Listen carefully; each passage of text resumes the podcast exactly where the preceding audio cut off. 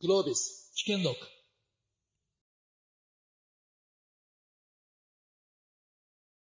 はい、よろしくお願いします。おはようございます。スポーツということで、スポーツ好きな人は多分好き言ってる可能性が極めて高いんじゃないかなと思いますけれども、えー、WBC もですね、野球もやっとアメリカの方行って、今すごくブームというか、すごいメディアを探します。去年ワールドカップあって、今年はバスケと、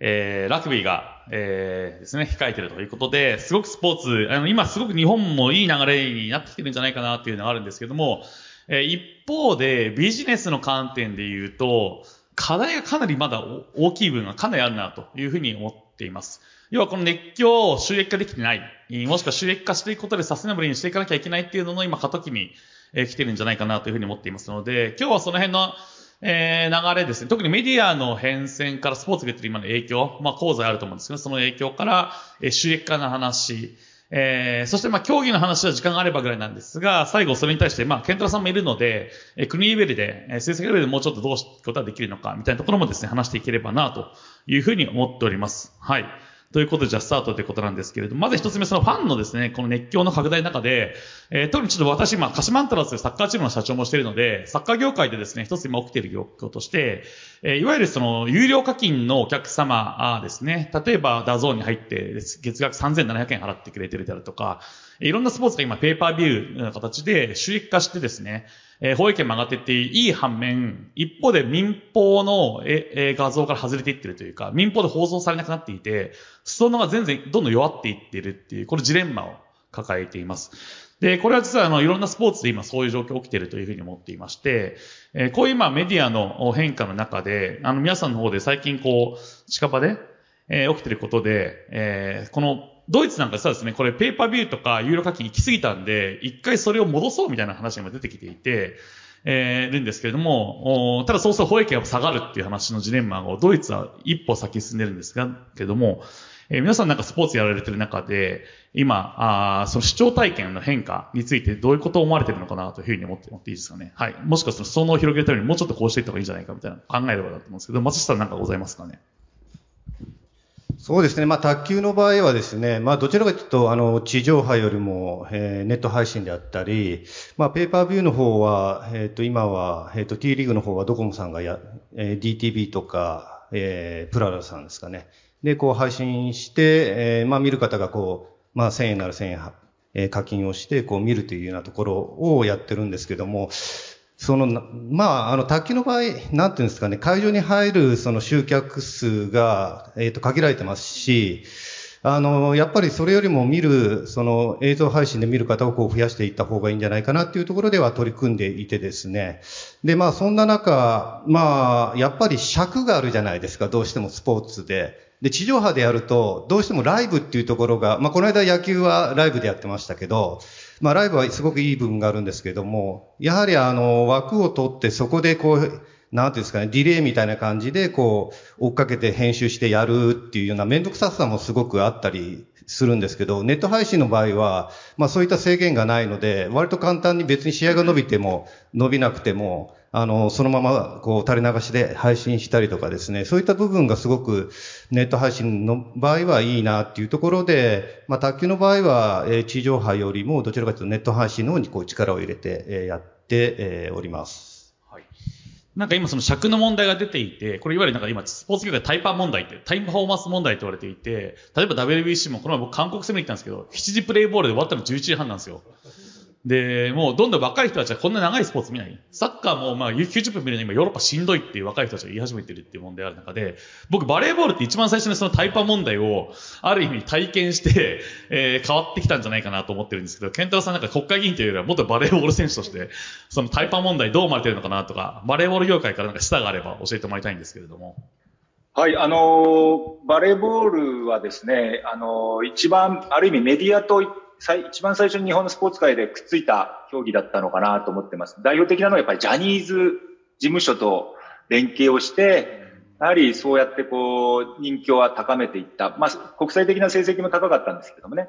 ある意味今そうやったこう、インターネットとか配信とかっていう、そういうモデルになってるのから、一一昔前の、まあ、テレビのコンテンツとして非常にバレーボール相性が良かったっていうのがやっぱりある、あると。ただ、そういった経験から、もう新陳代謝ができなくて、今非常にバレーボールお客さんも入りづらいし、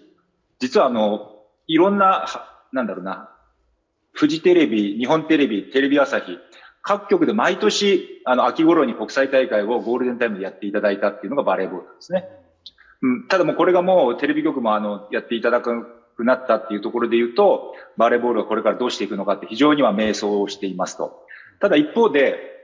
アマチュアスポーツ、さっきのそのメディアの話からすると、アマチュアスポーツが今こうネット配信で非常に、あの、受けがいいんですね。例えば、国の方でユニバスというですね、まあ、大学連合を作ってですね、そこでいろんな今まで配信なんか一切されてこなかったいろんな競技を、まあネ、ネットで配信をして、まあ、それぞれ好きな人たちが、また OB たちがそれを見ているって非常に、まあ、あの、ビュー数が上がってるんですね。で、加えてこのインインターハイですよね。これまで保護者が現地に行かないと見れなかったものが、そういったものを配信をされることによって、非常にそういったあの受けがいいというところで。だから、今、本当先ほどのその短時間化っていうところも、これからもっともっとこう詰めていかなきゃいけないかなと思うんですけれども、だいぶこのアマチュアスポーツにも、こういうメディアを通じて、あの、広がりが、まあ、できているのかなというふうに思ってますね。これ、アマチュアスポーツのさっき言ったユニバースとか、こう、あの、その、高校生のやつだと、うん、なんか投げ銭できたみたいなマネタイズって何かできてるんですか？まだね、そこが次のフェーズかなと思っていて、ようやくそういう子供たち、まあ、甲子園であるとか、あとはまあ、大学駅伝であるとか、ある程度もう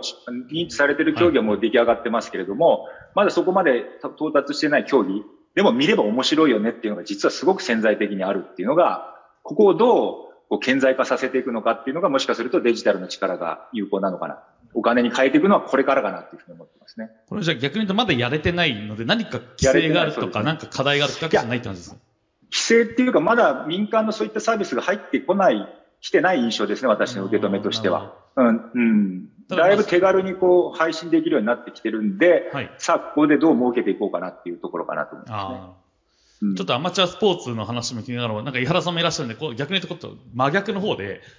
で、今、井原さんはカーレーサーですけれども、今グローバルで見ると F1 が実は大ブームなんですね。で、日本にいるとあんま思わないかもしれないですけど、大ブームなんです特に不毛の地と言われたアメリカで、とんでもない無ブームになってきてるわけですよね。で、これ実はメディアの変化をうまく捉えているっていうところがありまして、まあ、その辺の解説含め、イカラさんからこのメディアとスポーツの関係性について少しお話しいただければなと思ってます。あ、ありがとうございます。まあ、私はあのカーレーサーですので、まあ、モータースポーツというまあ競技を、えー、のずっと歴史をたどってるんですけれど、まあ、モータースポーツは非常にそのメディアをうまく使って収益化してきたスポーツだと思います。まあ、世界の中で、例えばオリンピック委員会とか IOC とか FIFA とかサッカーで、あとは、えー、まあ、えっ、ー、と、モータースポーツだと、えー、FIA というのがありますけど、まあそういった競技団体とともに、今度メディア団体というものを作って発展してきたっていうのが、まあモータースポーツだと思います。まあ古くは F1 で言えば、あの FOM という、まああのフォーミュラー1の、えー、グループがあったんですね。まあそれがメディアの権利を持ち、まあ、要はレギュレーションが競技団体を作って、えー、発展させる方を、まあ、もう一方がという、まあ、両輪で回していくというところで発展していったと思います。で、まあ、やっぱりあの、日本でもバブルの時とか、まあ、その前ぐらいから、まあ、F1 ブームというのが来たと思うんですよね。で、まあ、そのブームの、まあ、仕掛けっていうのはやっぱり、まず地上波だったと思うんですけれど、えー、今おっしゃった通り、今、日本ではあんまり F1 はブームじゃなくなった。ヨーロッパでもブームじゃなくなった。でも、えー、アメリカ、えー、今まで F1 は流行ってなかったアメリカでなぜブームになったかというと、やっぱりあの、そのメディアグループが買収されたからですよね。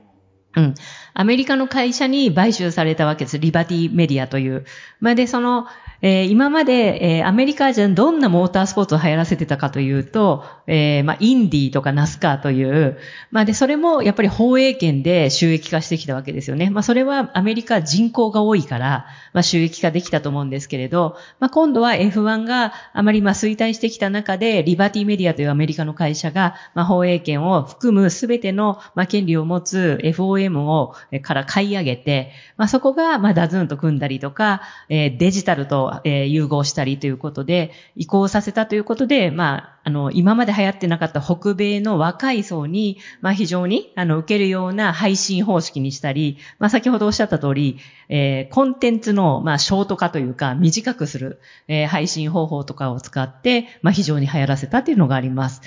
で、あとはもう一つは、モータースポーツの魅力って何かというと、もう完全に音とスピードなんですよね。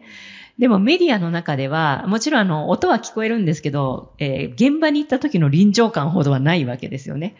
で、まあ、もっと言ったら、この今、ESG とか SDGs と言われている中で、じゃあガソリンを使わない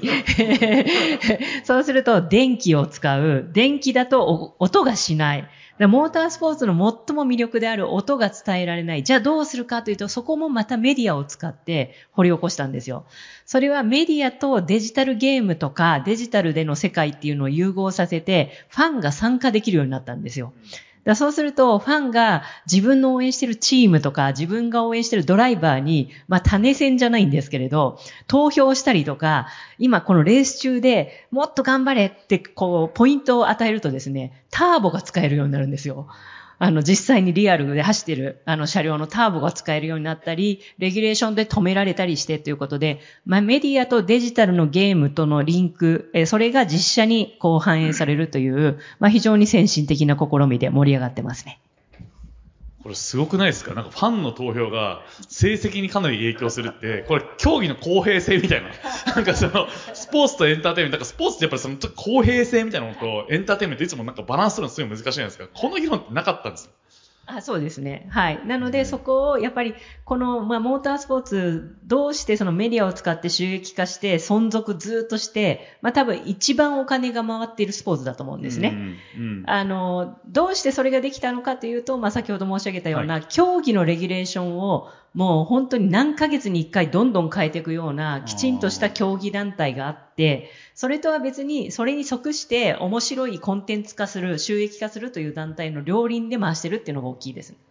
これってちょっと言葉ですけど、日本だと大体協会とプロリーグって対立構造に起きがちで、協会はレギュレーション決める側、で、プロリーグ側はエンターテインメントを追求する側で、えー、すごく、まあ、ある意味コンフリクトが生まれやすいと思うんですよね。で、これ多分今も日本プロリーグ多分卓球もまあできて数年ですし、今ラグビーだ、バレーだとかそれぞれいろいろ考えながら進んでるところあると思うんですけどもなんかプロリーグとその協会の関係性ってある意味なんかスポーツがなんか文科省管轄であって、すごく教育だ、公平性だって言われてるとすごくこう、あ、相反するところだなと思っていて、この辺、健太郎さんどう思います？日本でそういうのってありなんですかね？プロリーグやっていく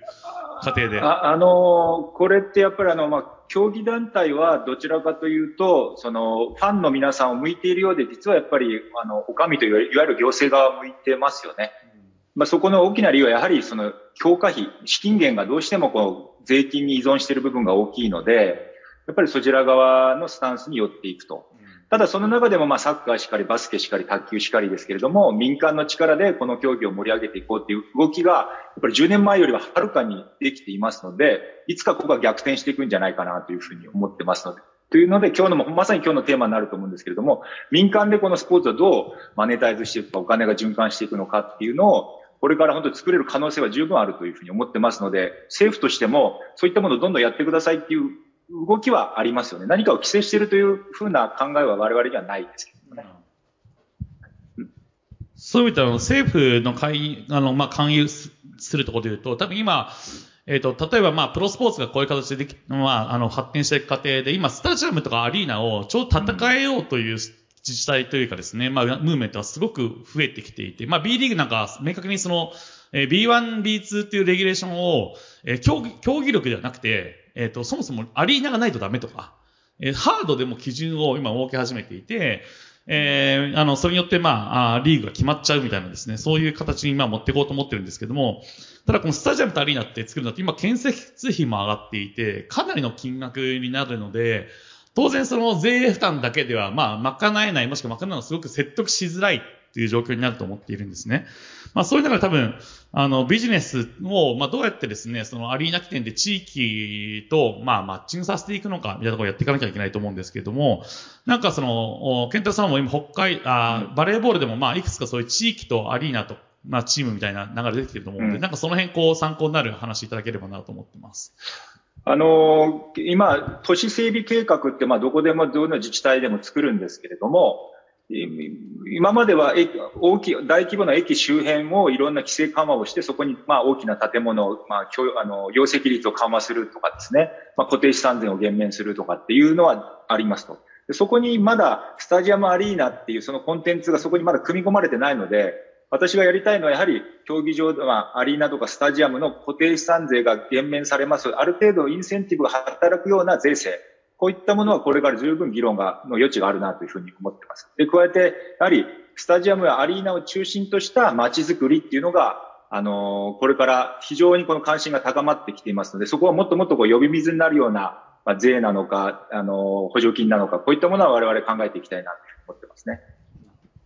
あの、少しあの、モデレーターながら話します。実は鹿島アントラーズ、多分一番地域創生やってるクラブとして、あの、かなり取り上げていただくケースが多くて、僕ら何やってるかというと、まさしくそのスタジアム中心とした街づくりっていうのをやっていまして、で、スタジアムの隣にクリニックを持っていまして、そこ整形外科なんですけれども、えー、市民のですね、7割ぐらいの方々が診察券持っていると。で、あとはスタジアムの中にスポーツジムと、あと温浴施設、そしてエステ、えー、ボルダリング、などやっていて、えー、何やってるかというと、地域なんで民が入ってくるには、ちょっと経済規模が合わなかったりとか、ちょっとリスク取れないところがあるんですが、えー、それをもう僕らは、結局サッカーの試合って365日いると、ホームでやるの多分2、30試合ぐらいなので、残りの330日ぐらい使ってないので、えー、そこをどうやって市民の方々に開放して、えー、市民の方々に行政サービスをある程度クラブが担っていくのかっていうのを追求してるんですが、実は今あの、2020年代後半に新しいスタジアムを作ろうと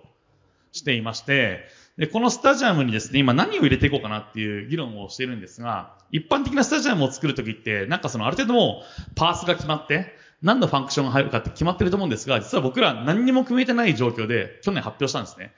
で、何やりたいかというと、市民の皆さんに、スタジアムがこの後建てるというのは多分4、50年またそのスタジアムと共存するので、4、50年後の未来の中で、えっと、スタジアム中心に何が欲しいか言って欲しいって言ってですね、今どんどん市民巻き込み型のスタジアム作ろうとしていて、行政指導型だとなんか言われるとめんどくさいって、比較的もうパースできて、はい、こんな感じで、え市民の皆さんも、ああ、できるんだね、で終わっちゃうのを、僕らはもうアイデアから市民に募集するっていうですね、そういうあの、まあの、ちょっとインターネット企業っぽい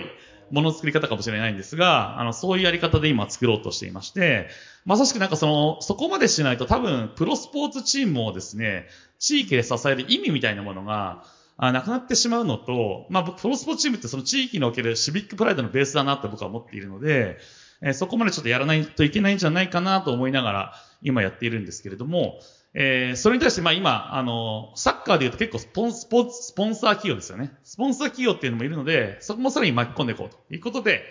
えー、ドコモさんと 5G 使った実験やったりとか、NDC さんと顔認証使った実験やったりとかっていう、まあ、その上にまた企業が入ってきてもらって、みたいなオープンプラットフォーム化みたいなことを今、スタジアム中心にやっていまして、まあ、それを完成していくと、なんか、市民も喜び、えー、企業側も新しい技術が試せ、えー、というですね、新しいスタジアムのモデルっていうのを多分今5年ぐらいかけて、ちょっと作っ、完成までですね、向かっていこうかなというふうに思っているので、あの、そういうのに多分やっていかないと、なんかスポーツだけやってればなんか OK だよねっていう時代はなんかちょっとこう終わりに近づいてるんじゃないかなっていうのは、あ思ってはいますね。はい。何本ぐらいかかるか。今実は多分ですね、スタジアム作ろうとすると多分ミニマム200億ですね。で、ちなみに鹿島市人口6万8000人なんですよ。で、ただ、あの、試合はですね、毎試合2万数千人来て、開幕戦この前2万9000人。で、この前第2戦は2万3000人。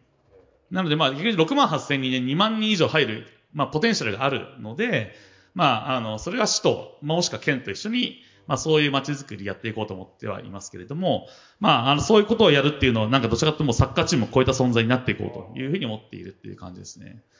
まずなんかどうか考えとかあります？今のすみません。僕勝手に入っちゃいましたけど。アリーナですか？はい。まあ、あの、ご存知の通り、あの、日本のアリーナっていうか体育館ですよね。はい、体育館ですね。で、あの、駅から遠いですし、まあ、T リーグやった時ところの会場って本当に駅から遠かったり、あと、その設備の部分で、その照明とか音響とかついてないじゃないですか。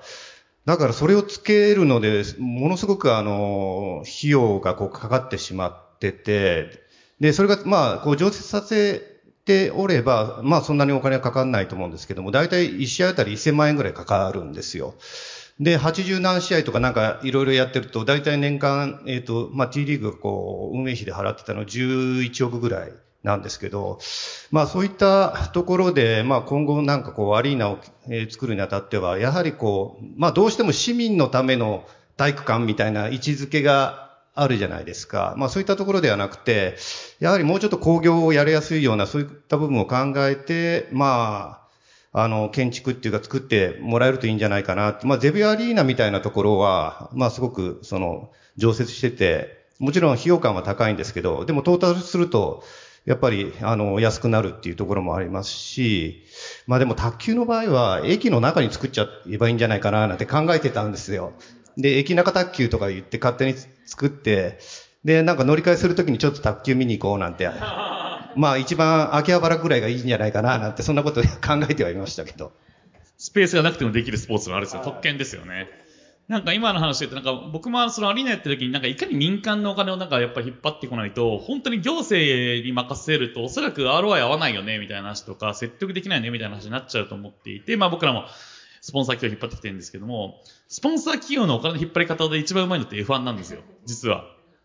で、ちょっとスケール違う話になっちゃうかもしれないですけど、F1 ってなんか、なんでそんなにスポンサー費もらえるんですかっていう、そこに対してなんか日本のビビ、はい、スポーツビジネスのヒントがあるんじゃないかなって思ってるんですけども。うん、そうですね。まあ一つ言うと大企業とか政府とか自治体とかは当てにしてないっていうことがありますよね。やっぱりそのスポーツの歴史が違うというか、やっぱりあのスポーツ、まあもう16世紀ぐらいから始まって、多分16世紀ぐらいから、まああの20世紀に至るまでは、えー、イギリスやフランスも今の日本みたいな形をとってたと思うんですね。強化費みたいなのを作ったりとか、あの、スタジアムを作るのに、じゃあ自治体に頑張ってもらうとかあったと思うんですけど、まあそういうのが多分あの日本はまだあのスポーツをまあ本当にあのプロ化して何十年っていうとこだと思うんで、まあそう簡単じゃないと思うんですけど、まあさっきあの、まあ小泉さんみたいな方が、要はスタートアップを経験したような、もしくは起業家とか、そういった方々が、あの、プロスポーツを運営してるっていうのがやっぱりヨーロッパだなと思いまして、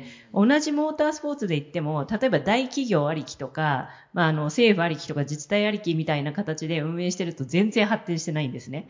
例えば日本は、あの、カーメーカーが一番ある国ですよね。たくさんありますよね。だから大企業はたくさんあるわけですよ。それにまつわる、モータースポーツには。でも、まあ、それが、あの、すごく発展して収益化しない。それは大企業に、えー、まあ、任せているからだと思います。で、そうじゃなくてヨーロッパとかはやっぱり、あの、各チーム、各団体、まあ、競技団体、あとボランティアも含めて、皆さんやっぱスタートアップみたいなビジネスをしてる方が運営している。まあ、そこがすごく層が厚くなってるんですよね。なんで層が厚い中でみんなで、まあ、それをまとめるのが協会だったりとか、こういう FOM みたいな大きなメディア権利団体なんですけど、まあそういったことが多分層が厚くなってこないといけない。小泉さんみたいな人がたくさん何千人ぐらいないと 難しい。でもそれには多分加速できる時代かなと思ってまして、やっぱり今までは一つずつ積み上げてこないと、やっぱり縁ができなかったり、あの、やろうというスタートアップが増えなかったりしましたけれど、今は多分通信のおかげで、まあそういったところ加速しているので、まあじゃあメディアをビジネスにしようとか、えー、スタジアム化とか、地域の巻き込むこととか、その交通とか、いろんなものを多分やろう、やろうと、起こそうとする人が増えるので、まあそこは、あの、すごく加速するんじゃないかなと思いますね。ちなみに、はい、レーシングチーム、はい、はい。大体、あの、に、えっ、ー、と、世界で3大レースがあります。うん、あの、F1、えー、ルマン、インディ、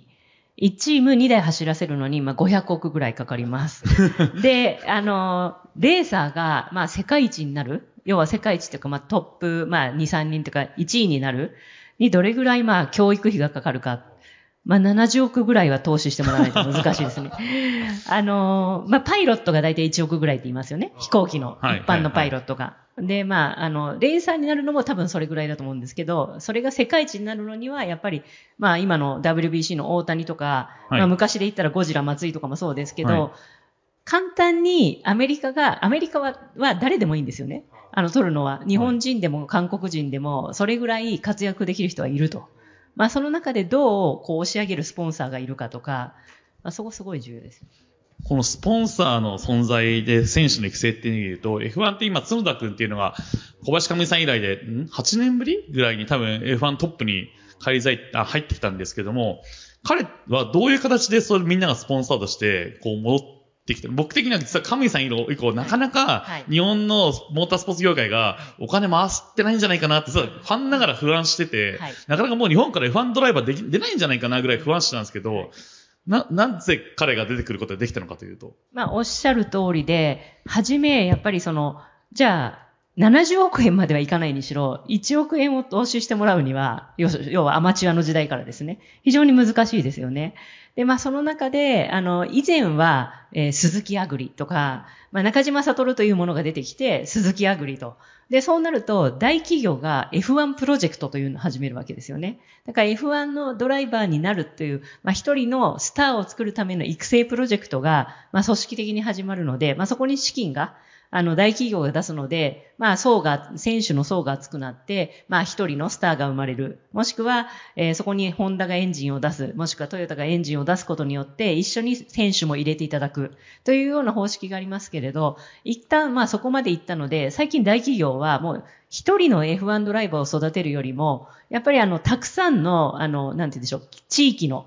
えー、自動車愛好家が楽しむ、障害スポーツとしてのモータースポーツに力を入れてるので、もう F1 ドライバーを生むという形じゃなくなってるわけですよね。で、おっしゃる通り、まあ、じゃあ F1 ドライバー出てこないんじゃないかとなった時に、今度は逆に地域の方々が応援して、まあ、押し上げるという形ができ、であの、できてきたっていうのがあります。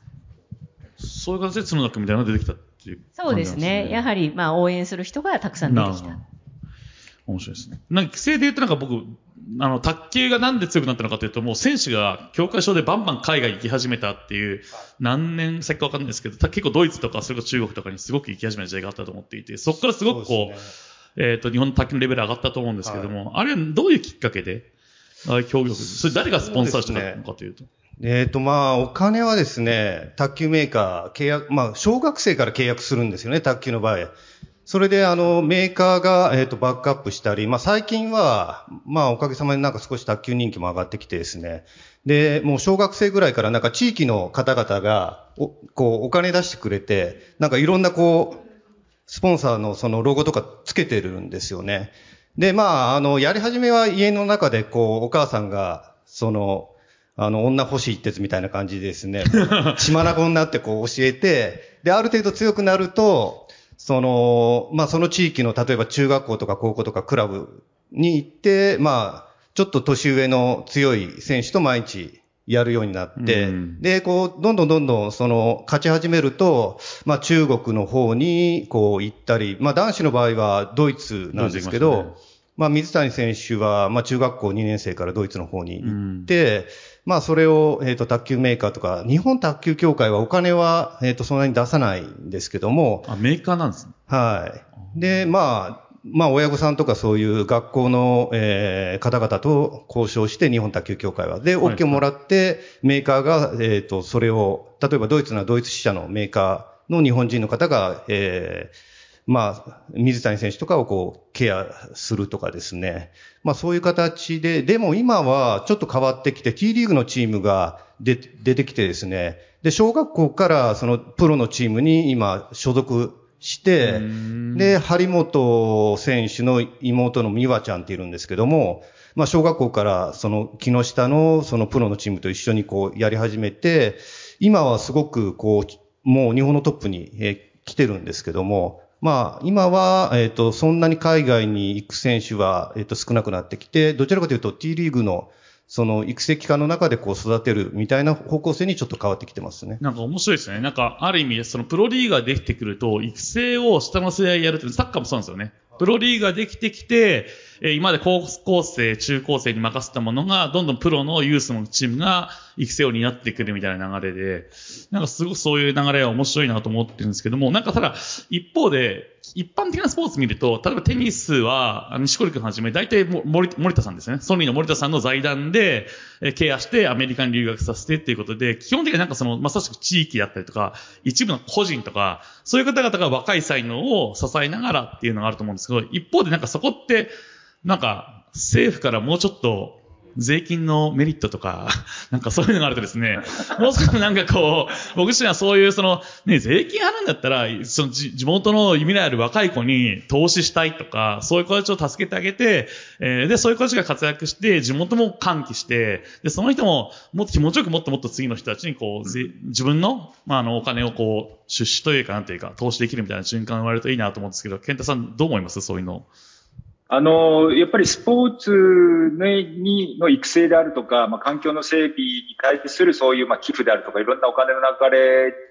に対する税の優遇っていうのは基本的に今はないです。ただ、一方でふるさと納税とか企業版ふるさと納税みたいので、別のスキームを使いながらスポーツにお金を循環させていくっていうやり方はあるかなというふうに思っています。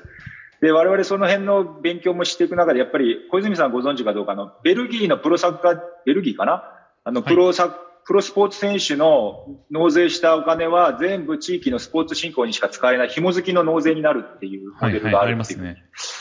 これは非常にまあ、日本としてもこう参考にする可能性はあるんじゃないかなというふうに思っていますので、ただ、どうしてもスポーツ界、あの、我々こう議論していくと、あの、社会保障どうすんだとか、こういろんな、いろんな課題がありますので、なんでスポーツばっかりってどうしても最後詰められちゃうんですよね。うん、で、そこを突破できるだけのやっぱりその、なんていう公共性なのか、公平性なのか、こういったやっぱ社会価値っていうものが誰もが納得する、やっぱり理屈っていうものがあると、そういった税制の部分っていうものを突破できるんじゃないかなっていうのは、すごく思ってますね。うんどうしてもその社会保障的なものに比較されると、スポーツっていろいろ言われがちがあるんですけど、一方で僕はスポーツやっぱり今回のその、ワールドカップとか WBC みたいなのが改めて日本人でよかったなとか、うん、あ今甲子園昨日から始まりましたけど、やっぱり地元の愛みたいなところで言うと、すごく大事なものなんじゃないかなと思ってる中で、ということで、残りはあるんですけれども、えっ、ー、と、全体討議にそろそろ入ってくださいねという話であるので、一体全体会議に入りながら、また皆さん好き勝手話せればなというふうに思ってますので、なんか会場からご質問とかご意見とかある方あれば、えー、挙手していただければなというふうに思っております。はい。では、あの山田と申します。私はあのハイエンドブランディングといって、こう高付加価値化、体験の高付加価値化をあの、まあ、国とか民間でしています。で、それ今のお話を伺ってて、まあ、全部あの賛同することばかりだったんですけども、一つあのそのハイウルトラハイネットワースという人たち、まあ、超富裕層と言われる人たちが、あの、の関心事が、こう、いろいろ統計であるんですけれども、2021年のあの、まあ、ある会社が出したもので、スポーツがトップだったんですね。まあ、いろいろあの、実践事業がちょっとその、同じぐらいのレベルであったんですけれども、アートとかまあ、建築とかいろんな職とかある中で、それぐらいやっぱりスポーツがすごく関心が高い。だったらば、まあ、その人たちから、あの、たくさん出していただきましょうで、それを先ほどおっしゃったような社会貢献に回していきましょうっていうことをもっとなさるといいのかな。スポーツホスピタリティとかいろんな国際イベントではあるんですけれども、もっとそれを恒常的に、あの、プロ野球とか、まあ、サッカーとかもできると思いますし、まあ、あの、そういうことを考えていただくっていうのはどうなのかなと思いました。あの、F1 なんか多分、井原さん、F1 なんかはかなりそういう意味でと、その、えー、ハイエンドの方々の、まあ、心をつかみ、えー、お金を、まあ、あの、F1 と行くとですね、もうホスピタリティパッケージとかの金額もえぐいんですよ。で、僕パドッククラブとかいたんですけども、本当にすごいんですね。この辺なんか考え方とか、日本もうちょっとこうしていったらこういう、そういうホスピタリティ上がるよ、みたいなアドバイスというか、ご意見ありますかね？そうですね。やっぱりそういった、なんて言うんでしょうね。あの、富裕層が、えー、スポンサードした見返りがあるっていうことですね。その見返りっていうのは、まあ、あの、単純にじゃあ自分の会社に利益があるとかそういうことだけじゃなくて、やっぱりその経験価値をかなり、あの、提供する、できるっていうところがあると思うんですよね。まあ、その今の、あの、ホスピタリティに来るっていうことも、だけをとってもそうですけれど、まあ、それだけではなくて、じゃあフェラーリに、えー、じゃあ年間5億以上、あの、スポンサードすると、じゃあフェラーリ社の本社のテストコースで、まあ新車を 乗ることができるとか、いろんな文化に、え触れさせていただくとか、そういう経験価値のプログラムをたくさん作ってあるんですよ。なんで、まあその、なんて言うんでしょう。まあただ単にスポンサーしてロゴになるっていう時代ではないんですね。ロゴを貼るのはもちろん当たり前だったり、ロゴは貼ってくれなくてもいいと。その、あの、僕の名前も出してほしくないという人はたくさんいるわけで、まあ、そこでその富裕層が、えー、スポンサードしたことによってどういう経験価値を、えー、返してあげるかっていうそのプログラムをきちんと作っていくってことが重要かなと思いますね。これなんかあの、アントラーズの事例でもですね、今あの僕らは当然おっしゃるようにロゴとか出すんですけども、えっ、ー、と、何でしょうね、えっ、ー、と、クラファンとかのイベントのですね、商品はほとんど体験しちゃってます。もう体験でしか皆さんお金払ってくれないので、で体験の方は逆に言うともう大人気でして、何かユニフォームは、サイン付きユニフォームをあげるとかは、正直あんまり今の時代は昔みたいに響かないですね。で、本当100万、200万みたいなやつをみんなその体験の方で払い始めていて、で、実はこれスポーツ業界はまだ気づいてないというか、みんなやってないんですよ。例えばクラウドファンディングさっき言ったように、多分、ほとんどサッカーチームが、えー、返礼品としてなんか物を送っちゃうんですよね。そうすると物、残んないんですよ、クラブ側に。なのでその体験型に変えていく。で、その設計をした上で、さらにそれをソーシャルメディアにどうやってみんなに伝播していってもらうのか。あっていう話だったりとか、あと経営者で最近僕らのチームで流行ってるのが、鹿島スタジアムで運動会を、会社の運動会をやりますっていうのが一番流行っていて、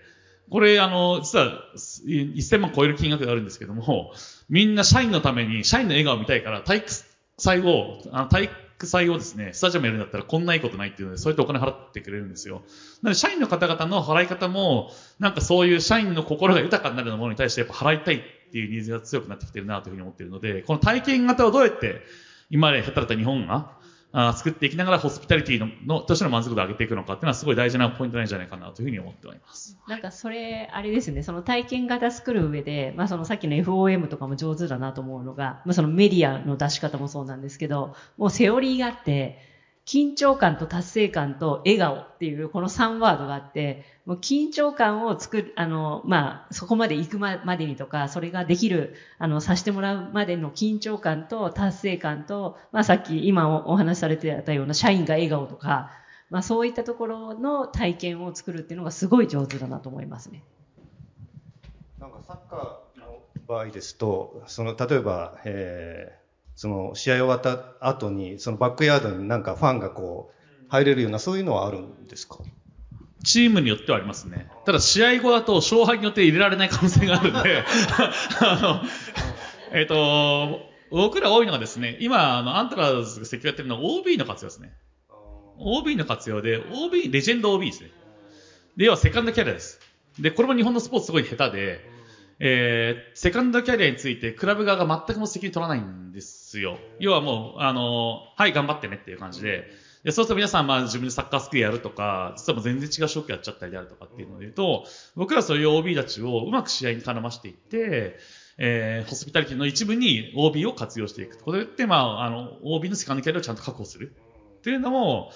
まあ、これも日本のスポーツ業界がすごい下手なところで、多分イギリスで言うともう、プレミアリーグなんかは、あの、OB が来る部屋とかの金額がえぐいんですよね。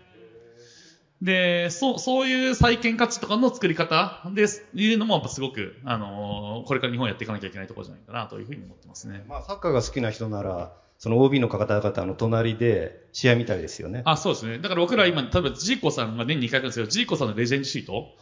40万ぐらいかな ?30 万とか40万ぐらいですけど、まあ、ほぼ完売すぐにっていう感じですね。はい。まあ、G コレベルじゃなくても大体そうなんですけど、はい。それ以外にご質問あるんですかじゃあ。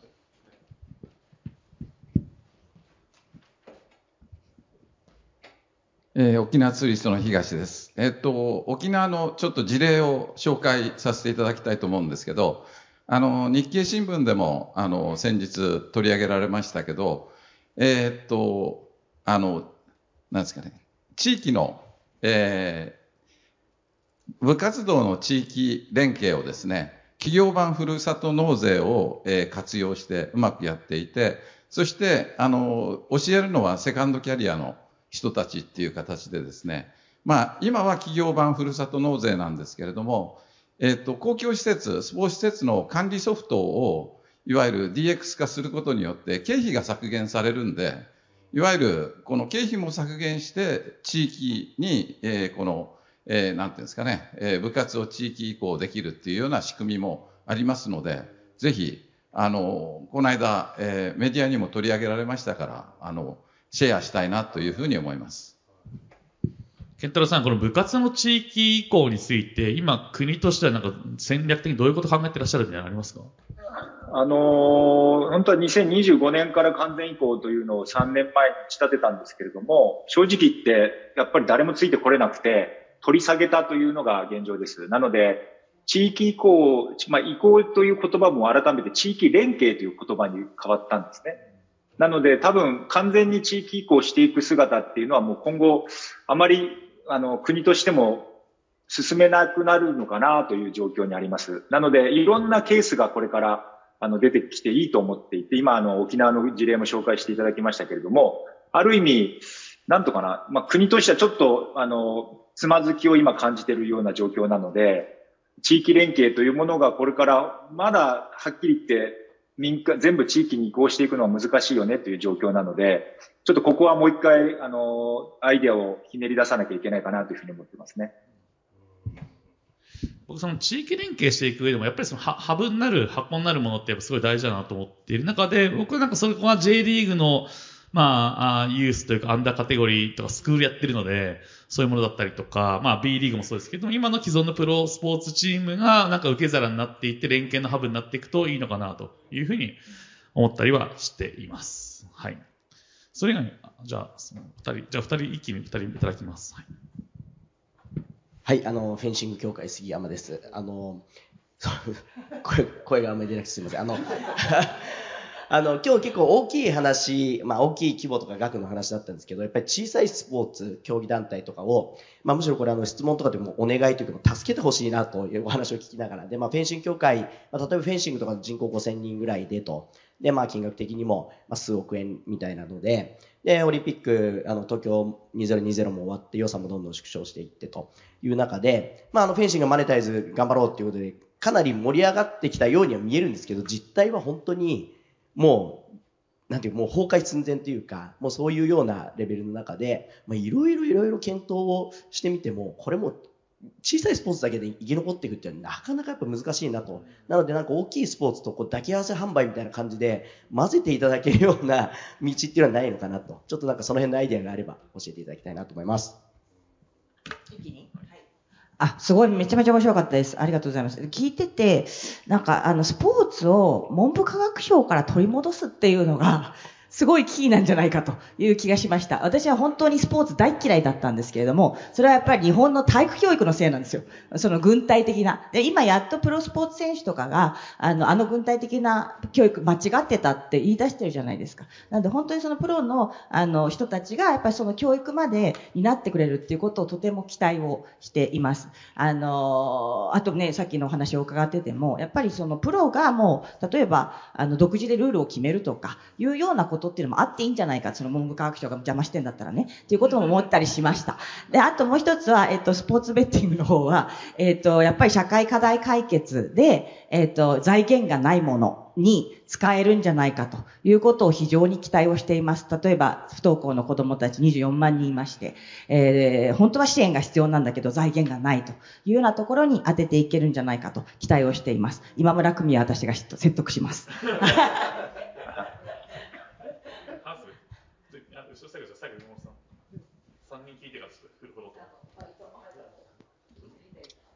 すいません、あの、先輩から渡った あの、朝日さんに、あの、本当に心からお願いなんですけれども、あの、は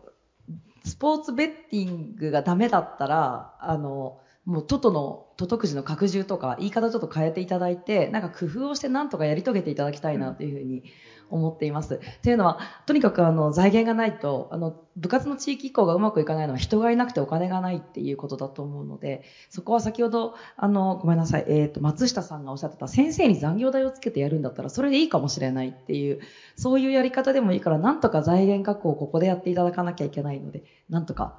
やり遂げていただきたいなと思います。お願いします。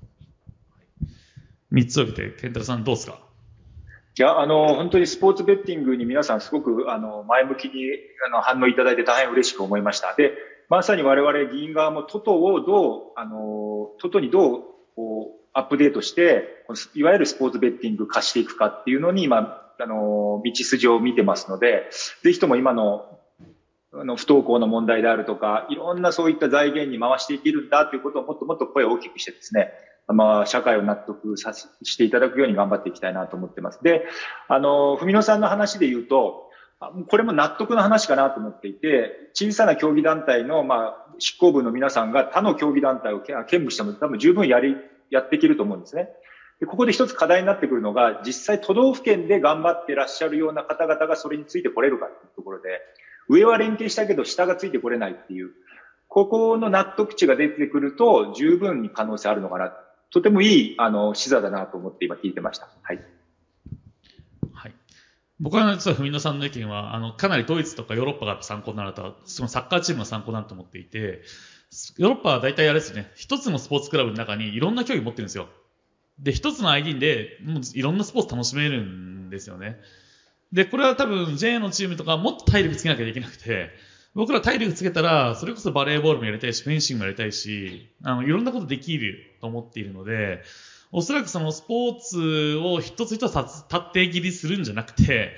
スポーツのその、なんだろう、地域のスポーツを支える一つのコンソーシアムというか団体として、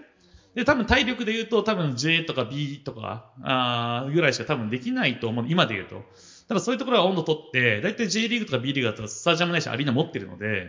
そこを利活用しながら、いろんなスポーツを総合的に楽しめるスポーツクラブを作っていく。まあちょっと、多分新潟が少しそれに近しいことを、あの、やっていますけれども、多分そういうことをやっていかないといけないんじゃないかなというか、かなり無駄が発生してくるんじゃないかなというふうには思ってはいます。はい。まあでもあれですよね。ベッティング一発やっちゃえば全て解決 しますんで。はい。まあでも、なんていうんですかね。まあそういったお金もいいと思うんですけども、やっぱり各競技団体とかスポーツは、やっぱりこう、自分たちがこう自立することはやっていかないといけないんじゃないかなって。いくらね、そのベッティングとか、トトの助成金とかいろいろ入ったとしても、まあそれにこう全部おんぶに抱っこにならないで、やっぱりこう自立してこうやれるような形はずっと続けるっていうのは必要じゃないかななんていうのは思ってはいるんですけど。まあ朝日健太郎先生にかかってますから。わかりました。頑張ります。はい。私はあの今の文野さんのあのフェンシング、あの要は競技、まあ人口がまだ少ないっていうところは、なんか今の時代だったらゲームとシニアかなと思いましたね。やっぱり本物のフェンシングをやろうと思うと簡単じゃないですし、装備も難しいと思うんですけど、やっぱりモータースポーツも沈みかけた時に、まあゲーム、ゲーマーからレーサーへっていうのもありましたけれど、あの、まあ、子供たちをから囲い込むというか、まあ、まずゲームで、あの、フェンシングらしき、あの、競技をやってもらうと。で、バンバン対戦型にして、まあ、それでやっぱりさっきの、あの、なんでしょう、緊張感と達成感とか、あと今デジタル教科書とかも作れるあの時代になっていて、今小泉さんが言った通り、いろんなスポーツを経験させるっていうことがすごく重要で、まあ、それがあの長寿に関係してきたりするので、まあ、そのデジタル教科書の中に、まあ、そういったあらゆるスポーツを組み込んでいくっていうので、まあ、体育の授業に組み込むのもすごく簡単になってきてると思うんですよね。なんでまあそういうこともそうだと思いますし、最終的に地域でってなると、